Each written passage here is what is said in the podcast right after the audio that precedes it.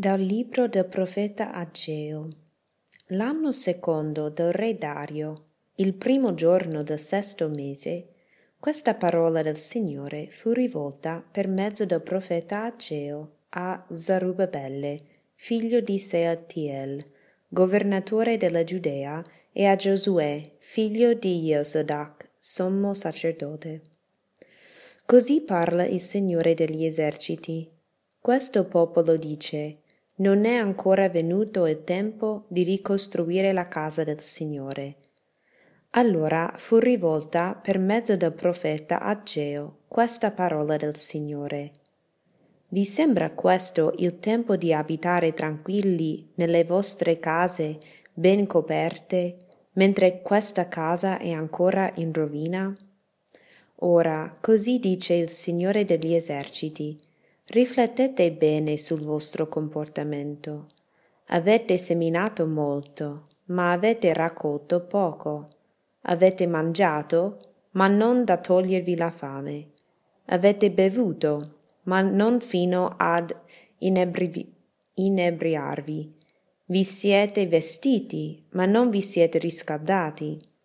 L'operaio ha avuto salario, ma per metterlo in un sacchetto forato Così dice il Signore degli eserciti. Riflettete bene sul vostro comportamento. Salite sul monte, portate il legname, ricostruite la mia casa. In essa mi compiacerò e manifesterò la mia gloria, dice il Signore. Oggi la Chiesa festeggia un grande santo conosciuto con tanto affetto in tutto il mondo, Padre Pio. E la prima lettura di oggi, dal libro del profeta Ageo, mi pare molto appropriata. Il brane, brano ci dice che il Signore fa una domanda al profeta Ageo. Vi sembra questo il tempo di abitare tranquilli nelle vostre case ben coperte, mentre questa casa è ancora in rovina? L'invito del Signore al suo popolo è di offrire a lui una degna dimora, cioè di ricostruire la sua casa, il Tempio, che era stata distrutta.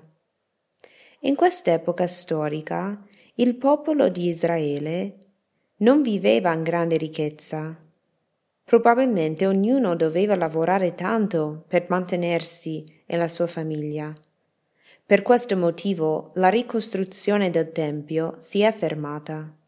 Ognuno pensava a se stesso e non sentiva di poter pensare ad altro. Invece, proprio in questa situazione, Dio chiama ciascuno di uscire dal suo piccolo mondo, di uscire dall'atteggiamento di pensare solo a se stesso, per dare giusta attenzione al Signore. Infatti, dice, riflettete bene sul vostro comportamento, salite sul monte, portate legname, ricostruite la mia casa, in essa mi compiacerò e manifesterò la mia gloria. Dio promette di manifestare la sua gloria, la gloria che il popolo desidera vedere, la gloria a cui Israele vuole partecipare. Ma chiede prima la collaborazione del popolo, la fiducia che il suo contributo, anche se piccolo, offerto per amore del Signore, sarà gradito a Lui. E anche se sembra di togliere dalla comodità personale, sarà ripagato con il famoso centuplo di cui nei Vangeli parlerà Gesù. Anche Padre Pio si è lasciato interrogare da una domanda simile. Tanto della sua vita lui ha coltivato il sogno di creare un luogo che poteva accogliere e curare i più piccoli, coloro che soffrivano di più in questo mondo. Per lui non esisteva il concetto dell'individualismo che vediamo molto presente oggigiorno. Padre Pio riconosceva che gli uomini sono collegati l'uno all'altro per un semplice fatto. Ciascuno è fatto ad immagine e somiglianza di Dio e amato dal Signore. Siamo un unico corpo con Cristo come capo e se soltanto un membro soffre, tutto il corpo soffre insieme a lui. Il Tempio dello Spirito Santo siamo noi, la dimora che Dio ha scelto per sé sulla terra. e allora siamo tutti chiamati a costruire e ricostruire questa dimora, non solo focalizzandoci su noi stessi, ma soprattutto nell'aiutarci l'un l'altro nel cammino.